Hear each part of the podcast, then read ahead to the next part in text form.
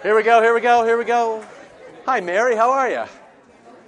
Thumbs up, ready to go? Let's pray. It is Gaudete, as you know. So the Lord knows your, uh, your weaknesses. And so the third of four Sundays in Advent and the fourth in six Sundays in Lent, you get the softening of the purple into pink just to remind you that the Lord is on the way and it's all going to be okay. And I know John the Baptist was kind of hard on you last week, but he softened up this week, and by next week, it's all going to be fine. You're going to be great. So, uh, so the third Sunday in Advent, Gaudete, rejoice.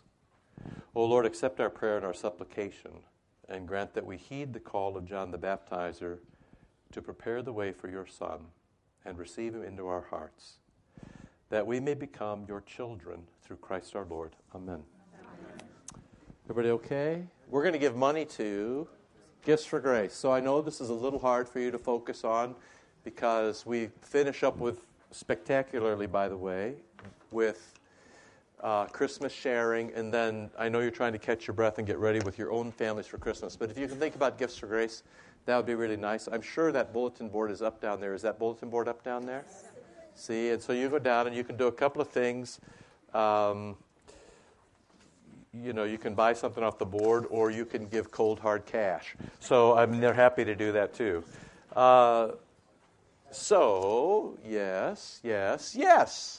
Can I just um, throw this out? It's been in the lunch guest for a couple of weeks. If anybody would like to join us on Wednesday, I know it's our today's service, Wednesday night service. Um, going down to help serve families and children for their Christmas program, and we'll attend their Christmas program on Wednesday.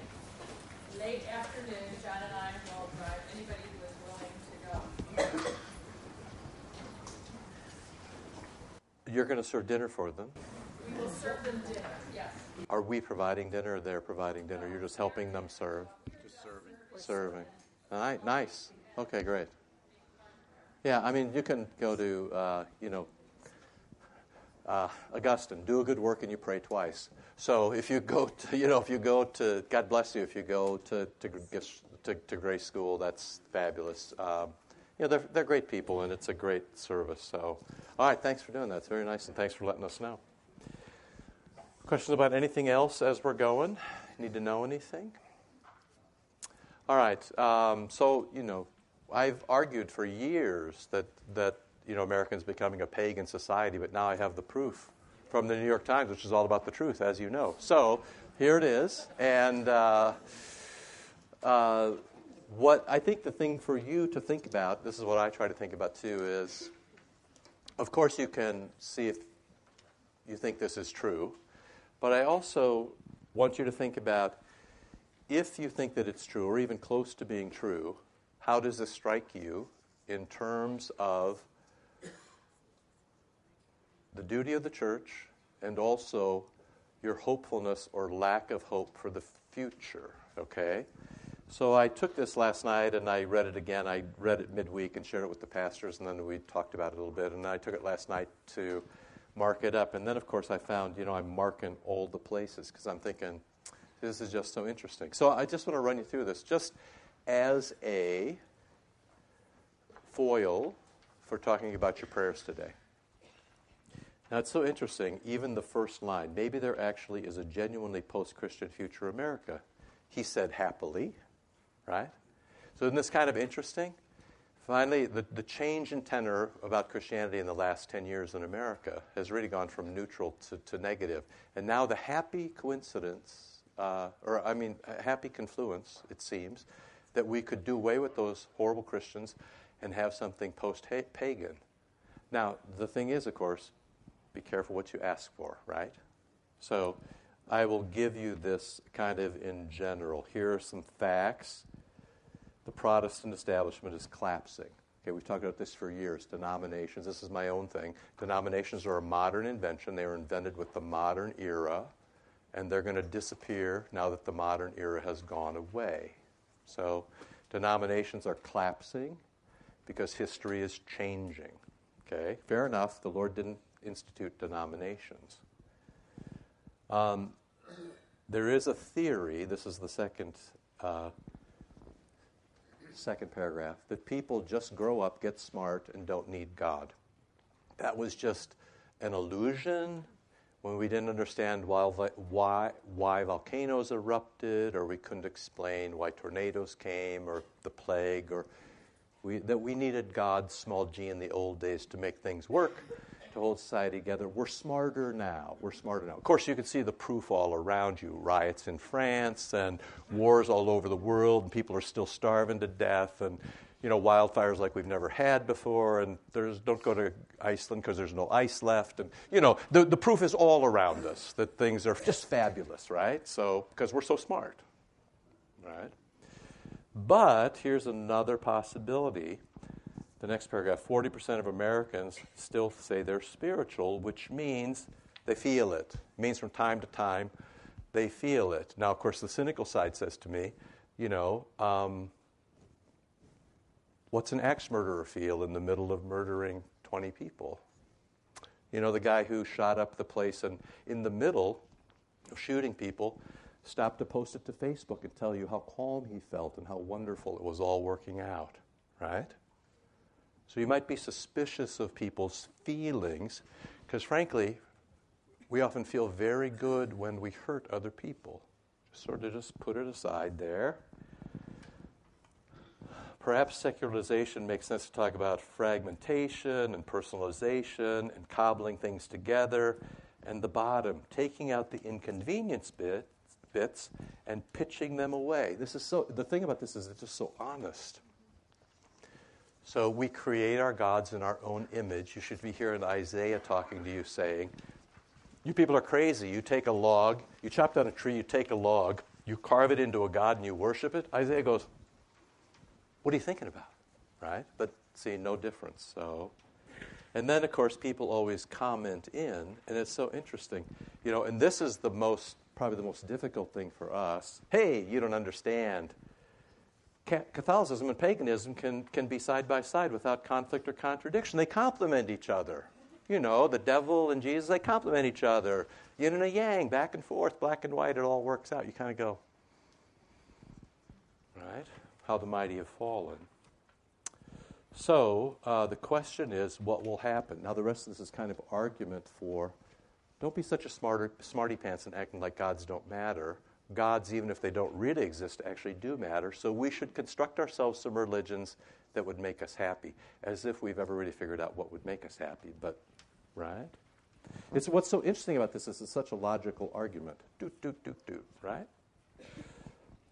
And Sorry? Yeah, well, exactly. Um, yeah, logical people are hard to find, right? And then, of course, whether logic is the only way of knowing. There's, of course, a cold question about that, too. Are there other ways of knowing things? So, um, and then actually, here at the bottom, just what we did last week. The new paganism is pantheism. God is in everything. We talked about this, and he actually observes the same things, which actually it's not a very good deal if you're poor or broken or a slave. Pantheism isn't very hopeful. That you just kind of adapt yourself to God in nature and it'll all work out. If you're at the bottom of the food chain, it actually doesn't work out very well. So, um, paganism isn't materialistic or atheistic. It allows for spiritual realities. Now, part of the problem, of course, is I've sort of speculated to you, but I won't live long enough to see it. That in a hundred years there won't be denominations. There'll just be people who are body and blood people, real presence people, incarnation people, material people, you're saved by stuff, and some form of Gnosticism, you're saved by spiritual reality, whatever that is. This is exactly what he describes here. But um, people are deliberately agnostic about final things. So basically, you just create a thing to get through. It's just one more patriarchal structure where people in charge push down people who are below them and do it in the name of God, small g, and it's all just going to work out because I feel pretty good about it. Sunday's a good day for brunch. It's the skeptical idea that there's some ascetic, world denying moral standard to which you should aspire. Hey, you know what?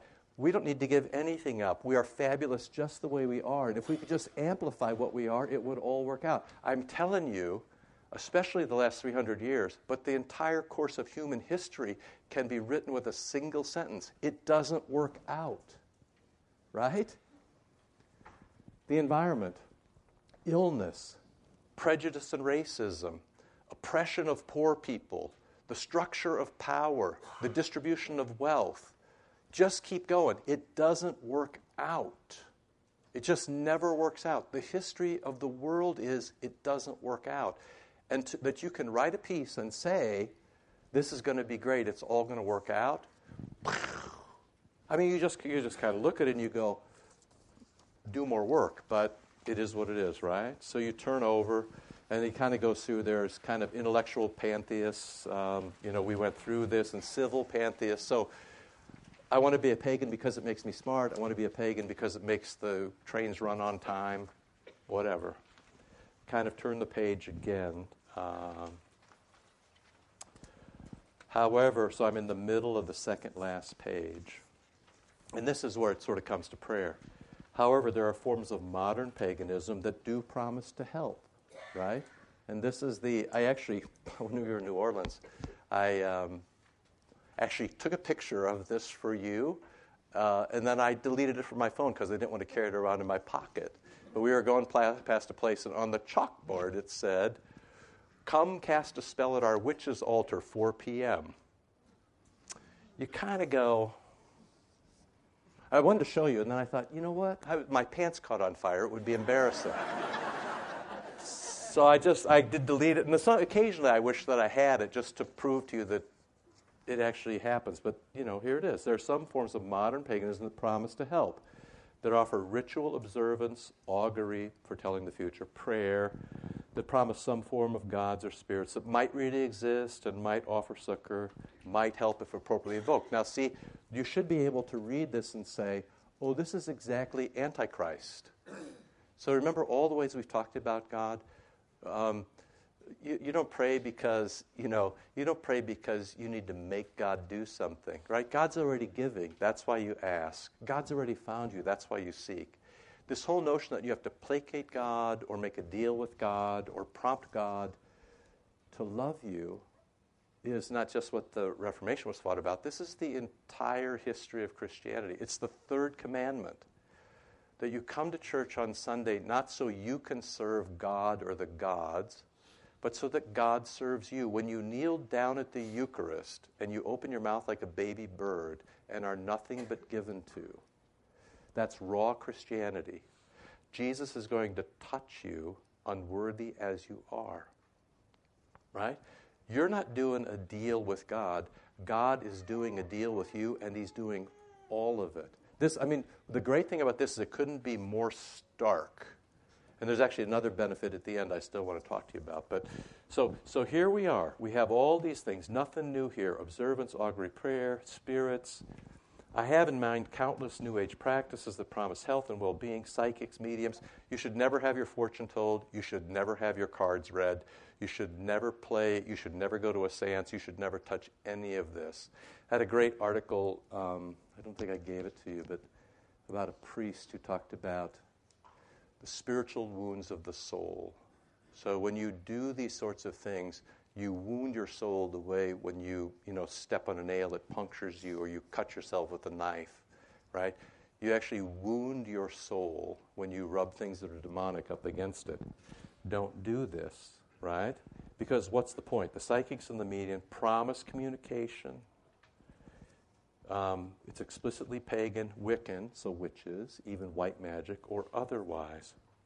And then the next to the star, the big finish, its adherents may not all be equally convinced of the realities that they're trying to appeal or manipulate, right? So they might not exactly know what they're doing. Of course, this is the way the demonic takes charge of you when you cast a spell and it goes wrong. You cast a spell to take charge of the demons. When it goes wrong, the demons take charge of you. This is like the simplest thing you know, this is the simplest thing. This is, I think I told you when I was at Cambridge, I was going through an old man's library and pulling books off as we're talking, and I reached up to grab a book, and he said, Don't touch that book. And I, I was like, Okay. He, I said, Why is that? He said, You're too young. Which, I, you know, was kind of, he knew he was an old man, and he said, It's a book of spells. And he said, Occasionally I have to look at it. But he said, You shouldn't ever touch it. If that goes wrong on you, it's the end. Right? He was a pastor, right? But he had a lot of kind of stuff in the three or four blocks surrounding his house, so he was the kind of guy who wanted to figure it out. Anyway, I don't know how many. Um, yeah, so this this this thing, its adherents may not all be equally convinced of the realities they're trying to appeal to and manipulate, but their numbers are growing rapidly. There soon may be more witches in the, United, in the United States than members in the United Church of Christ. So it's no bang on the UCC. It just is just kind of a numbers game. So, you know, this is sort of interesting for a range of reasons. Among them are, you know, this is the, this is the world your children live in. You live in it, but you're going to die before it'll get full, full grasp on you. But this is the world that your kids uh, live in. And there's a way that this can, it can make you hopeless when things are not just Yeah, man, you're not, I mean, yeah. The Vegas odds are against us, okay? We're not the dominant force anymore, and we're becoming less dominant. And people who used to just be neutral toward us are actually um, negative to angry, right? Now, can you see any upside anywhere in this? I'll agree with you that it's limited. We'll see if this works. Oh, it's a glorious thing when it works. so um, these are the people you know. Your favorite Missouri people. They all look kind of like this, right? Yeah, there might be. Yeah, well, I, was, it, was it too obvious? But here's the thing. You know, the world is also filled with people who look like this, right? And there are people who look like this as well. And then there are people, you know, there are people like this. And, um, you know, there are people who are even, uh, you know, look like this, right? And um, the problem, of course, is for us is that we read this and we get angry and afraid because we're not in charge anymore and the threat's on us. And so we circle the wagons and we're really careful only to associate with people like us and um, we get more diligent about making sure that we would never engage or touch or play with or think about or converse with or respect people who look like that, right? And what happens then is you just have this sectarian, sectarian narrowing of the church. Boom, boom, boom, boom. So we let other people determine our agenda for us. They squeeze us and in response to the pressure, we sort of curl up in the fetal position and then really sort of check to make sure everybody who's here looks just like me. That ignores two things. One is the mission impulse of the church. This is exactly the world into which Jesus sent his disciples. This is what the world looked like, and it was institutionalized as in Lots of people were killed because they wouldn't make sacrifices to Caesar. There was just a brilliant little book review about whether or not Alexander the Great thought he was a god or not. Um, but this whole notion of rulers making themselves God and demanding, right? Demanding obeisance. Jesus may or may not have looked like that, went into a world that looked precisely like that. Long after I'm dead, you all should think to yourselves every morning when you get up is what I'm doing giving a witness to Christ? As opposed to, is what I'm doing protecting my sect? Because protecting your sect is not in the scriptures. But making disciples and making them stronger is all over the scriptures. Yeah, you frightened me, Karen, but I'm going to go ahead with this, okay? But isn't there also a verse in Scripture that says, be not yoked with unbelief? You know, here's the thing. When you start quoting Scripture against me, Karen, it, it makes me want to take you off my Christmas card list, okay?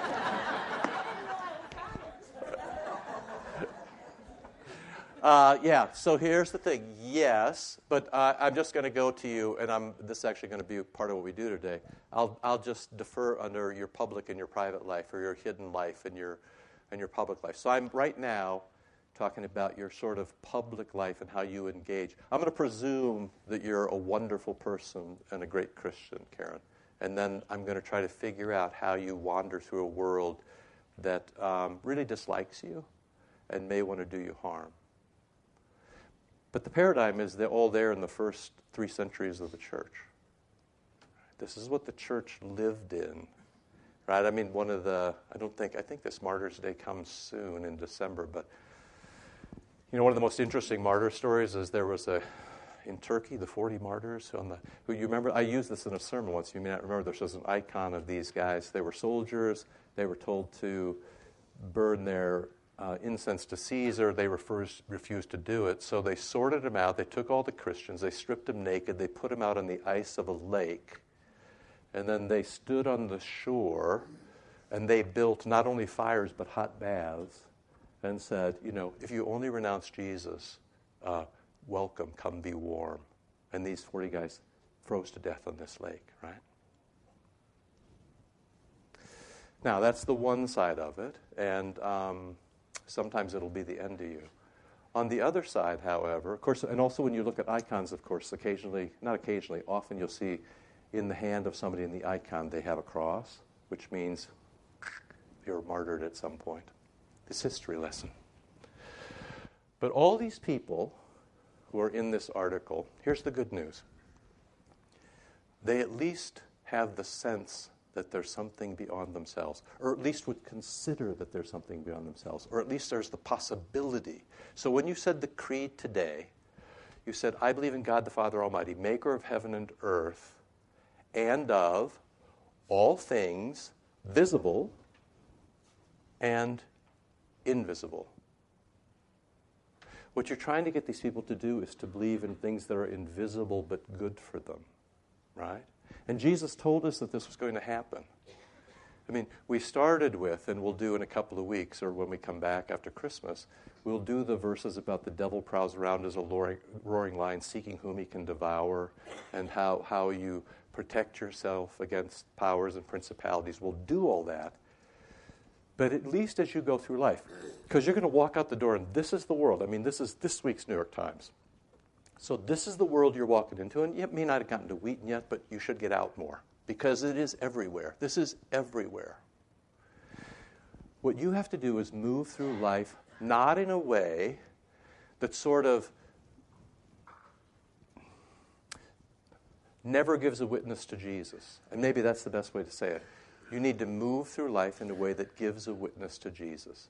You don't have to be stupid, you don't have to make yourself a martyr uh, automatically but you should, people should look at you the way they looked at the early Christians and say, there's something different about that person. Right? You remember this thing I occasionally run from letters to Pliny. In the thing, you know, they send this guy out to kill all the Christians, and he goes out and he writes a letter back and he says, These people are really strange. Um, they're kind to everybody. They don't abort their babies. They take in sick people, even ones they don't know. If they find dead bodies, they give them a proper burial.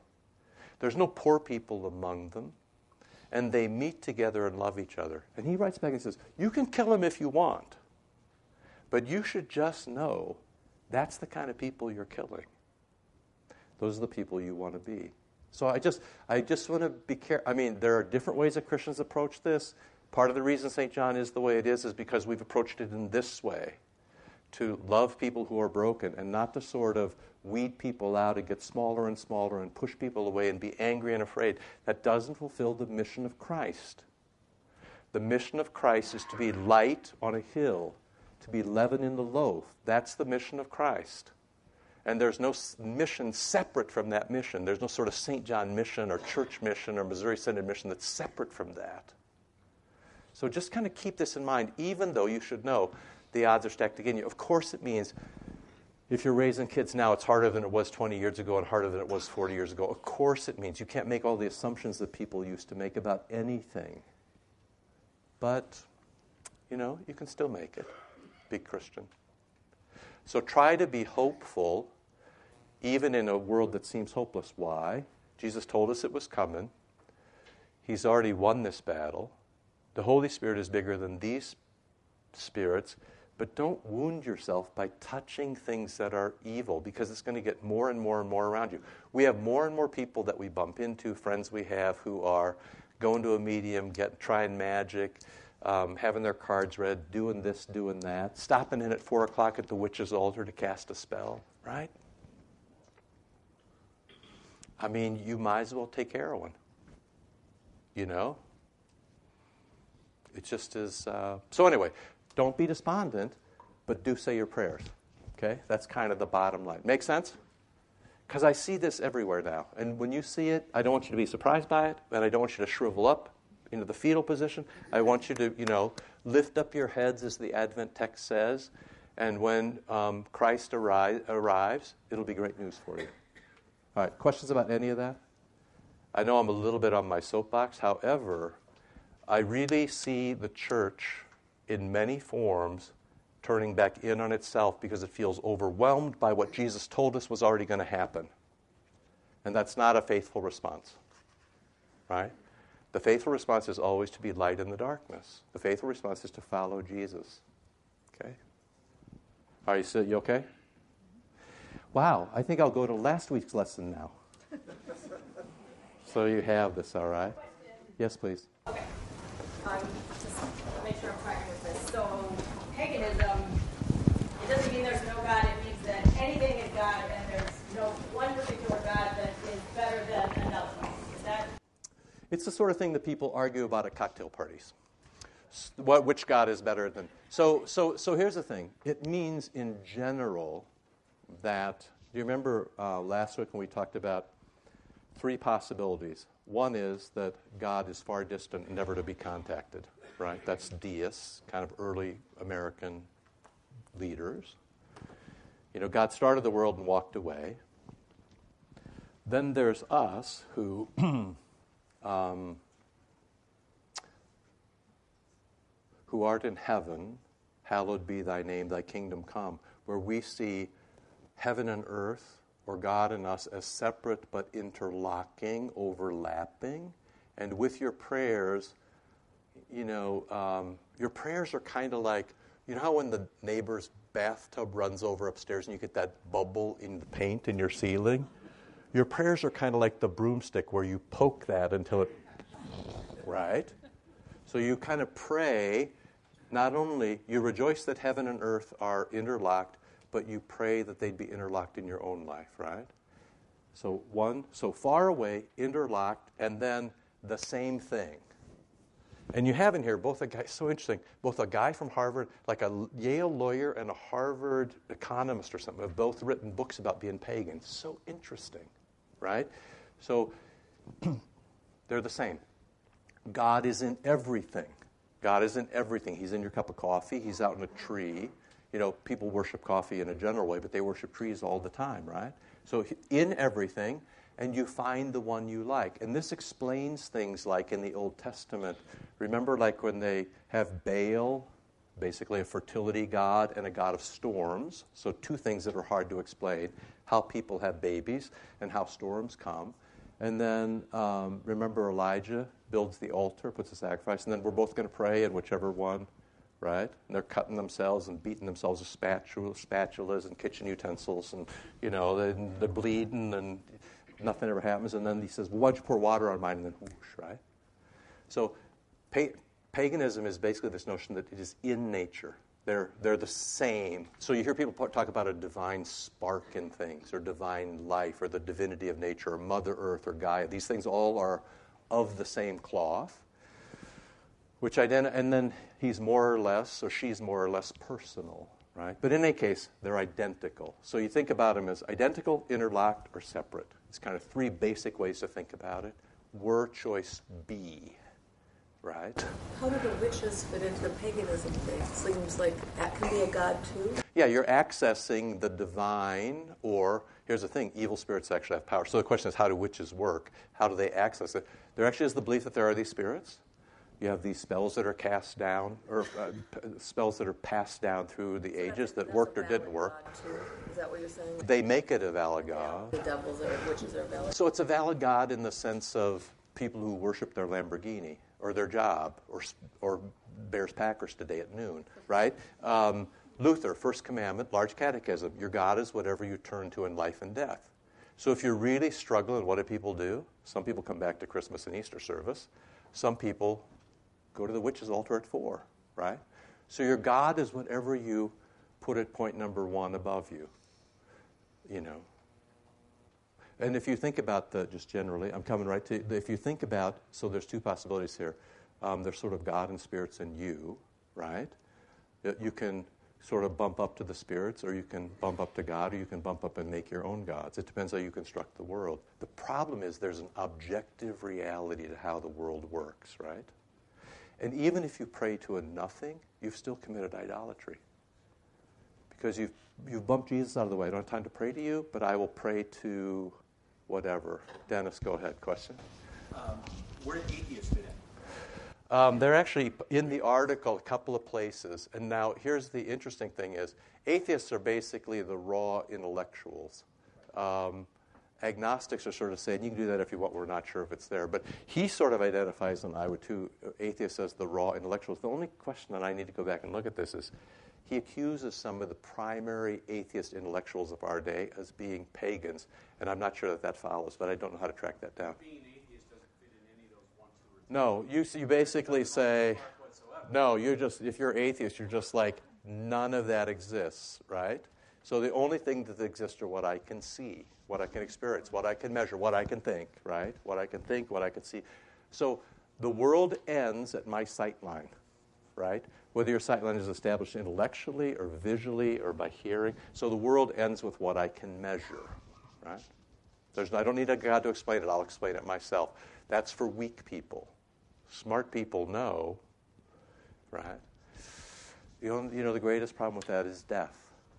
Actually, people die, right? If you're so smart, why are you dead, right? There are questions to be asked. Or if we're so smart, how come we really can't solve the problem of uh, people starving to death? You think we could do that? Or you'd think smart people would not go to war? I mean, unless you kind of a backhanded idea that war stimulates the economy and occasionally we need to. Now, uh, war is caused by people in those other three categories. Oh yes, those those people. Well, yes, and of course that's that's one of the. Actually, some of the intellectuals' names have made that exact argument. He tries to not make that argument, but of course they do. Yes, the, there has been very. It's been very hip to say for the last ten years that religion is inherently hateful and causes all our troubles for us. Right? Yes, that's right. Yes, Joseph. Doesn't it seem that atheism gives one the freedom to become one's own God? Yeah, right. That's actually exactly it. I'm my own God. I'm the master of all things. You and I'll just negotiate to see, for example, how many guitars a man could have, or whether it's wrong to. Yeah, see, the thing is this. Uh, yeah, no, see. but you'd agree that it's wrong to steal another man's guitar. Yeah, see. So we could just work it out, right? Y'all okay? You see, it's very important to know how you see the world, how you see the world. So, one of the things about being here is you want to try to see the world in a rich way, right? So, this is, this is our story. The world is interlocking, and God is here right now. Not the same of us as us, but condescends to us and becomes one of us. The world is interlocking, and the difference between all other gods and this God is that this God is merciful without prompting. So, this notion of agape in Christianity, that God loves you in spite of yourself. God loves you because God's heart is love, not because of anything you've done. This is a unique thing to Christianity, right? That God loves you, loves you so that he would become one of you. So that blows up all the immaterialists, that blows up the deists. So that blows up, the incarnation blows up both pantheism and, de- uh, and deism. So not that he would be the same as us, he's the same as us, and then more, right? And locates himself in our flesh, right? So this middle bit of we're so interlocking that Mary bears a child who is actually the Son of God. So God, true God, true man, one person and two natures. This is our story. And frankly, when it's well played, it's a remarkable story. Uh, the problem is, is Christianity so often goes off the rails, as he describes here as, you know, on the right, you know, prosperity gospel or uh, nationalistic politics, and on the left, social justice politics, which he very harshly says don't have, doesn't have any theological mooring at all. In one of my forays out this year, um, in a public forum, somebody critiqued one of what, one of the things I was saying by, by asking this rhetorical question. I suppose you still think, so of course, still think means, I suppose you still think means you're a Stone Age man. I suppose you still think that the gospel is about reconciliation. Right? To which I said, actually, I, actually, I do. I mean, it's, it's Paul, 1 Corinthians. God has trusted us with the ministry of reconciliation, being reconciled to us. Right? So, to reconciliation as opposed to dominance or passivity. Anyway, it's just so interesting because what I, what I want you to see is this is what we're doing, right? The whole world is still at prayer, or much of the world is still at prayer. The problem is praying to gods that they've either created themselves or to sort of second level evil spirits, right? So it works like this there's God, there's his invisible beings, good ones called angels, bad ones called demons, and human beings. People find this as, you know, if you describe this way of looking at the world in just sort of broad, first they think they know what you're talking about, and two, they see it as kind of utter, utterly medieval, um, and sort of say that as a swear word. I mean, the more discoveries about medieval world is the medieval smart people were smarter than our smart people in many ways, at least logically. But um, it's actually a very workable system for which there is much, for which there are many good reasons. So, um, other questions about any of this? Yeah, I didn't, uh, so I thought this would go about four minutes.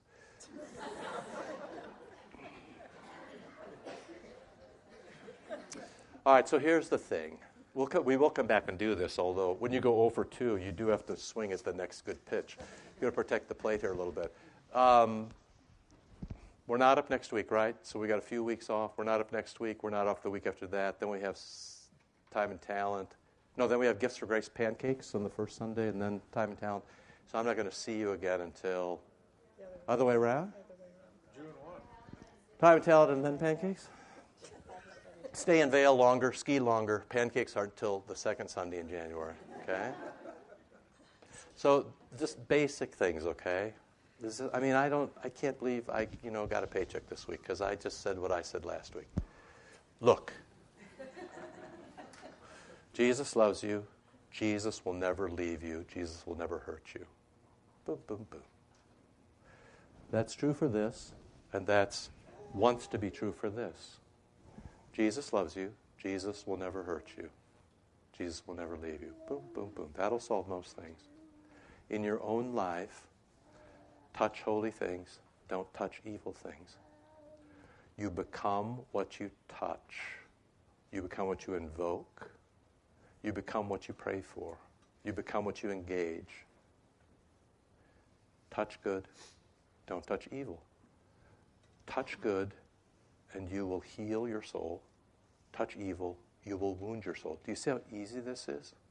This is just like Jesus loves you, Jesus will never leave you, Jesus will never hurt you. Touch good, don't touch evil. Touch good, soothe your soul, and be some good to God, right?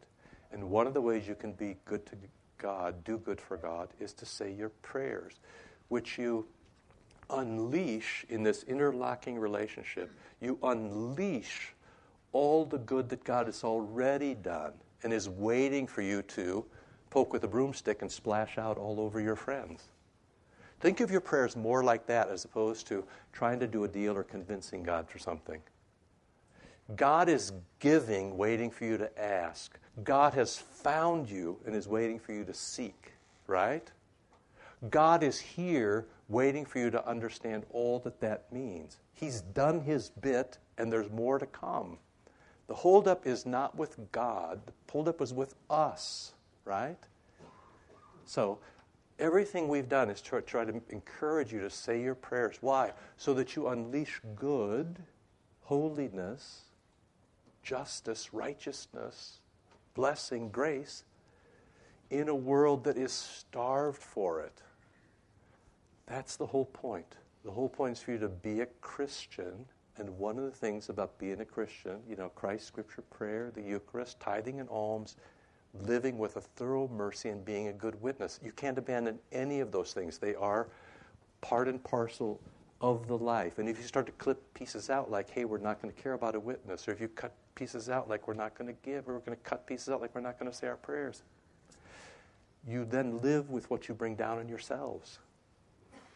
Say your prayers, see what happens. I've tried to encourage you just to have a few short bursts during the day when people come to mind. So, kind of your, your, your winter break you know, assignment, which I always hated to have, but I'll give it to you anyway, which is you might try when people come to mind, not just to think of them, but pray, pray for them.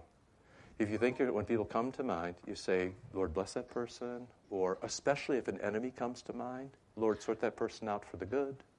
Or when your kids come home or your parents come home, Thank you so much for the gift that they've been to me. And really try to work through the Lord's Prayer in the way kind of we talked about it a couple of weeks ago, which is your Heavenly Father is there, your world is interlocked. You're begging for the holiness to take place first to forgive you and then to flood the landscape. Thy kingdom come, thy will be done. Knowing that God will provide all that you need. Asking God that you would be the same sort of provider not only with things, but also with forgiveness, the hardest thing for us to do. And that even though we know that the world is a rough place and that we'll be tempted, that God goes with us, doesn't let evil get the best of us, and then strengthens us because, you know, if it doesn't kill you, it does in fact make you stronger in this case. Knowing that someday there'll be an advent where kingdom and power and glory, all the things that are part and parcel of an eschatological, a fulfilled world, a second coming world, will someday happen to you. Amen. So there you go. That's what you're praying for. All right? Lord, remember us in your kingdom and teach us to pray.